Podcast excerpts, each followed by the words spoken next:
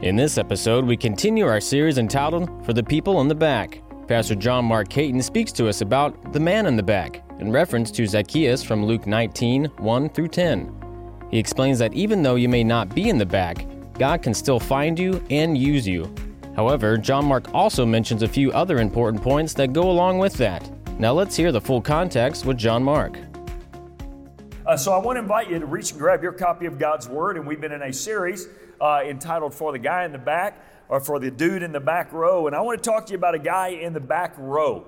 It's kind of interesting when we think about in our day and in our life, if you think about people uh, who are back row people, people we'd like to put in the back row, you know, a lot of times uh, we put ourselves in the back row. How many of you, when you walk into the worship center, uh, just now that we've got a row cut off across the center, how many of you have a tendency to sit in front of that empty row? How many of you have a tendency to sit in front? Dude, in, in all this, just one? All right. How many of you like to sit behind that center row back there? How many of you don't come to church? That because that's not all of y'all. Yeah, I, I think I, I, think I've surfaced a bigger problem right here. Is, is the point? Is not whether you sit in front or whether you sit in back. It's do you come to church at all? And uh, uh, what's what's funny is it seems so appropriate that Doug says uh, I, I'm the only one. Again, who sits in front of that center row going across? Okay, so there's several guys. Okay, so y'all y'all woke up and y'all thought about it, uh, and because I was thinking if it's only Doug, it's just appropriate because I'm talking about tax collectors today, uh, and, and I really am because in Jesus' day, if you thought about some dudes that uh, that were back row dudes, they were tax collectors. Man, the, the, the children of Israel, the Jewish people, looked at tax collectors uh, as cheats as colluders with the Roman government and as sellouts. Because here's what they knew is that the way the Romans like to run their country and their, uh, their areas and spaces is they would go and establish a tax revenue base that had to come from each region. If each one of these tables was a different region, they would say, We want X, X amount of dollars from this region, X amount of dollars from this region, all the way around, X all, and then they would come in and they would interview people and they would choose somebody from that region and they would say, It's your job to collect, collect X dollars in taxes from these dudes around them. Now, here's the cool part is only he knew that amount. And then he could go to everybody else and establish a rate, and then he gets to keep the profits. So imagine, so everybody's got this guy, he, he, he's living next to y'all, and all of a sudden, guess what? His only job is to raise taxes for the Roman province. And all of a sudden, he moves off y'all street with the little three bedroom houses into the gated community down the road. And you know, his only job is to get taxes from us. And then all of a sudden, you're down at the corner grocery store, and he says, Oh, and they go, Man, I love your house. Would you invite me over? Nah, I don't invite people over. He goes, But I just also bought a lake house. And you know, his only job is to get taxes from the rest of us. And then he says, Oh, and I bought this boat. I bought this cool boat. And then I bought a house up in the mountain. What are you thinking? Okay? You're thinking he is making an incredible living by overtaxing us. That's the way people felt about tax collectors. And so, actually, if you go and look in Luke chapter 5, this is before we're going to go to Luke chapter 19. We're going to talk about a very little man in the back row. But here's what it says in Luke chapter 5. It says, After this, Jesus went out and saw a tax collector. Everybody say tax collector a tax collector by the name of Levi sitting in his tax booth, and he says, Follow me, Jesus said to him. And Levi got up, left everything, and followed him. Then Levi held a great banquet for Jesus at his house, and a large crowd uh, of tax collectors and others were eating with them. But the Pharisees, notice this, and the teachers of the law who belonged uh, to their sect complained and what do they complain to the disciples? Uh, that, uh, but the Pharisees and the teachers of the law belonged to their sect complained to the disciples, Why do you eat and drink with tax collectors and sinners? So, what do you see in just that phrase, that question? Tax collectors were synonymous with sinners and sinners were synonymous with tax collectors.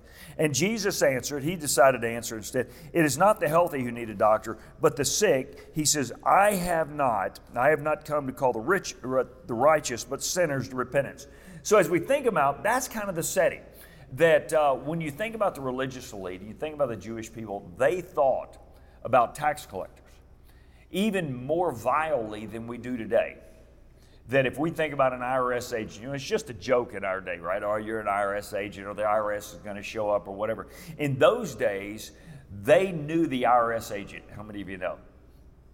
They knew him, and they knew what he did. And they saw how profitable they were, and they knew it was because they were willing to overtax. Now, fast forward to Luke chapter 19. A couple of weeks ago, we were, uh, we were teaching in Palm Sunday where Jesus went into Jerusalem, right? That's in Luke chapter 19. Right before Luke chapter 19, where Jesus went into Jerusalem and stopped and paused and wept for the city, if you go to the beginning of Luke chapter 19, there's a story of Jesus making his journey to Jerusalem, and he pauses in a place called Jericho. Let me tell you about Jericho.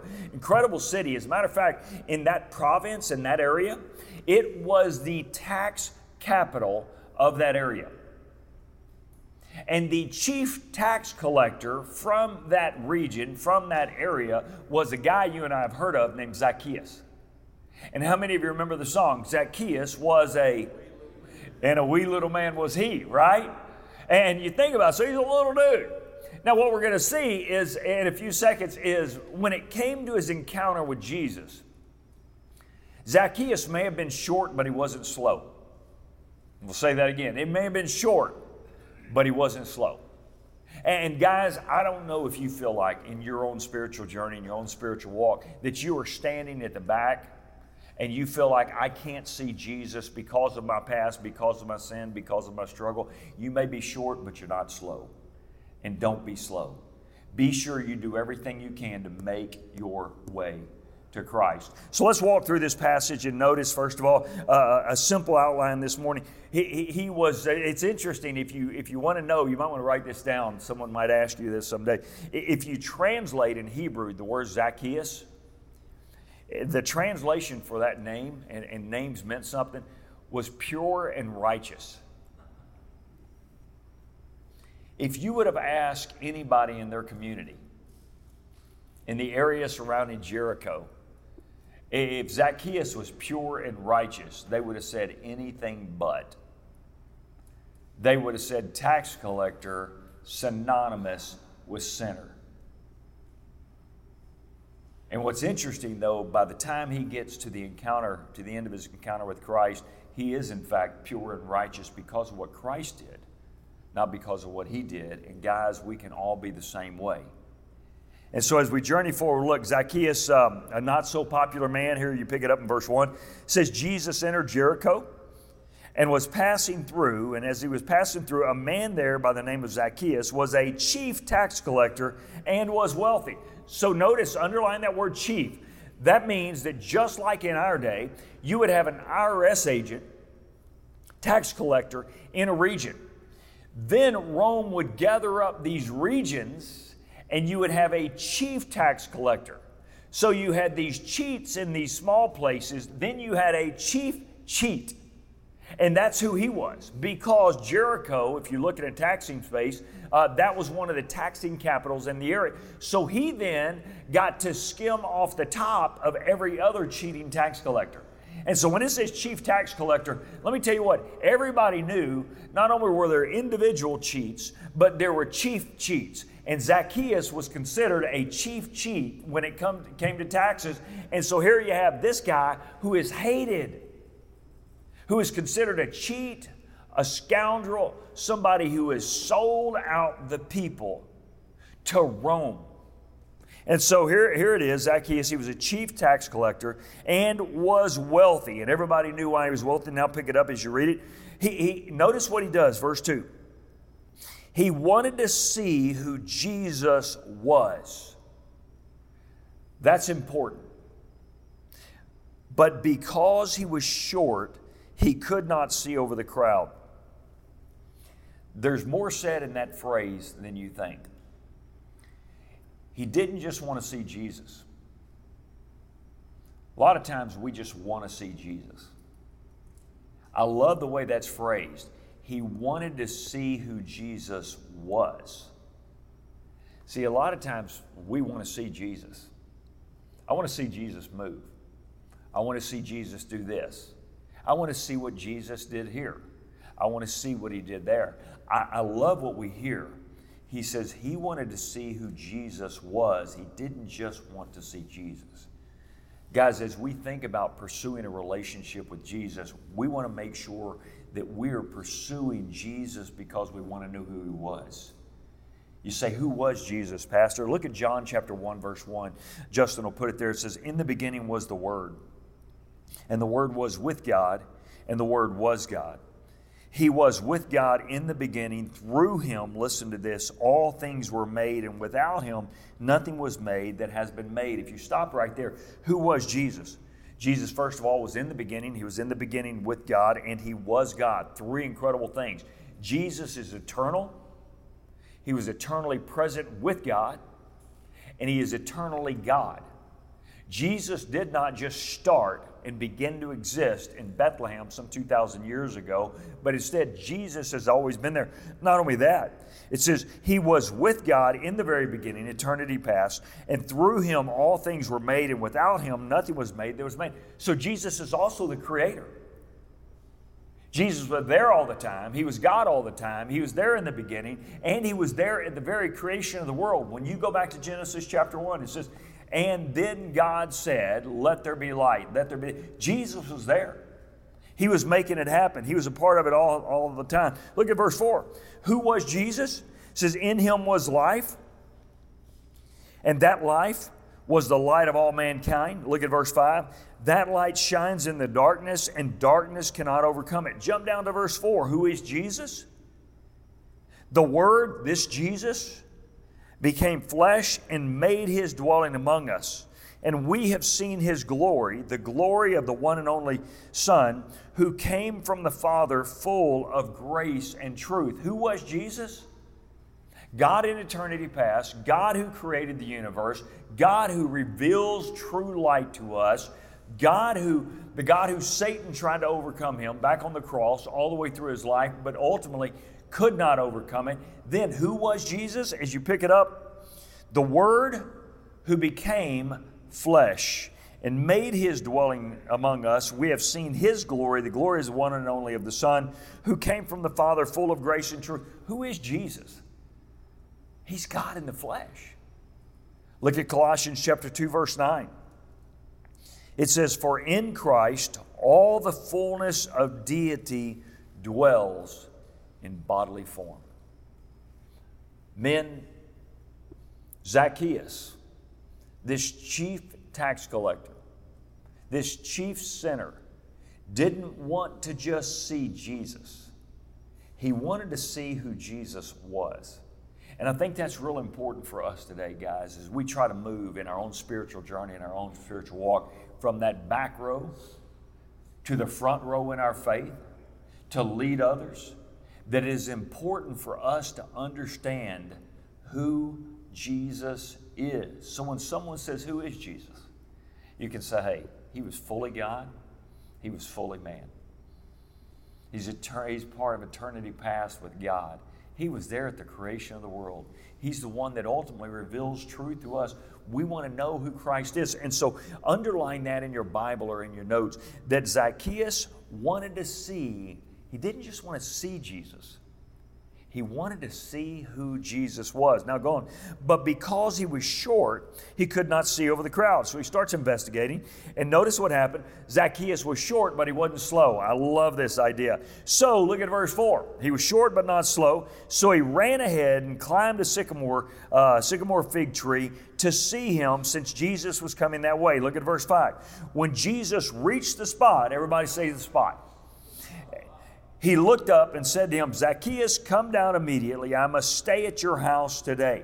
Guys, I believe in every man's life, there comes a season, there comes a time where Christ walks your way. That Christ shows up in a spot, in a place in your life, and He invites you to come down. And the question for you and the question for me is what am I going to say in that moment? That moment might be right now for some of you. That moment may have been yesterday, but I can encourage you with this there will be another day. It might be next week. Your, your moment might be after the greatest victory you've ever had in your life, where Christ shows up in that moment and says, You ready? Sometime Christ shows up in your worst moment, in the darkness of your deepest valley, and He shows up and says, Today, and my prayer for every dude in this room, every dude listening to this podcast, every, everyone listening online, that there would be a space and a point in time in your life when Jesus shows up in your life and invites you to come down that you would simply say yes. Now, as we continue to read, notice what happened. So he came down at once, here it is, and welcomed him gladly. And all the people began to mutter. He has gone out to be the guest of a sinner. Talking about Jesus again, but notice this verse 8. But Zacchaeus stood up and said to the Lord, Look, Lord, here and now I give half of my possessions to the poor, and if I've cheated anybody out of anything, I will pay back four times. That's a lot. Remember, he made his own living on cheating. And so now he's stepping up and saying, Man, I have truly been converted, and I'm going to pay back four times everything that I've cheated. And as he steps back, notice verse 9 Jesus said to him, Today, everybody say today, salvation has come to this house because this man, I love that, this house because this man too is the son of Abraham. Men, if you want to see salvation come to your house, most of the time it starts just like this. It's this man accepting this Jesus for this house. And so, guys, I want to encourage you today if you feel like you're not in a space that God wants you to be, I want to encourage you to be that man. That you might be short, but don't be slow. They may not fully understand who Jesus is, but we'd be willing to do whatever it took, just like Zacchaeus, to figure out who Jesus was. Not just get a glimpse, but have an encounter with Christ. You say, what, what creates that distance? What, what makes me short? What makes me not able to reach Jesus? Well, Isaiah said, Our iniquities keep us from God. What did Paul say in Romans chapter 3? For all have sinned and fall, fallen short, there's that word again, of the glory of God. But the beauty of Christ is when you and I fall short, and we all have, and we all do Jesus doesn't stand at a distance and say, listen, if you can pull yourself up by your bootstraps, if you can get yourself out of your miry muck and mud, and if you can make it to me, I might receive you. Jesus doesn't do that. You want to know what he does? He walks your way. But there will come a moment in your life where Jesus will say, It's time to come down and I'm ready to come to your house. And the question for us in those moments is what are we willing to say? Are we going to say another day, another week, some other season in my life? Or am I willing to say today, Jesus, I want you in my house? I'm willing to change my life. I'm willing to begin to repair the brokenness that I've caused. And that's exactly what Zacchaeus was saying. Man, I've cheated people. I've robbed people. I've lied to people. I've done things I shouldn't have done. And today, I'm going to start turning all that around. And, and as, I, as I thought about this, uh, boy, Jesus in Matthew chapter 9, verse 12 said, You know, it's not the healthy who need a doctor, but it's the sick. And so if you're here today and you're struggling, I, I want you to know Jesus' message today is the same as it was back in Luke chapter 19. It says, For the Son of Man, verse 10, came to seek and to save the lost. Question are you, are you that man today? Are you that man today? I, I, I ran across this just in my study um, that most men roll through the same stages in their spiritual journey that Zacchaeus went through. Again, this wasn't me. Somebody else said we started off by being curious, wanted to know who Jesus was. And if you're curious, I want to encourage you. Begin to study and look. Second phase he went through, he began to consider Christ, the invitation to come down. Then he was converted to Christ and allowed him to come into his house. And then he had a changed life. He said, I'm going to pay back four times over. Where are you in that journey? You curious? You considering Christ? Have you been converted? Has your life truly been changed? Wherever you are in that process, I'm going to encourage you today as we close don't stay there. Take another step towards Christ. Let's pray. God, thank you so much for this day. Thank you for the opportunity to spend time with these guys. God, thank you for your grace and your goodness to the men in this room, to the men who will listen later.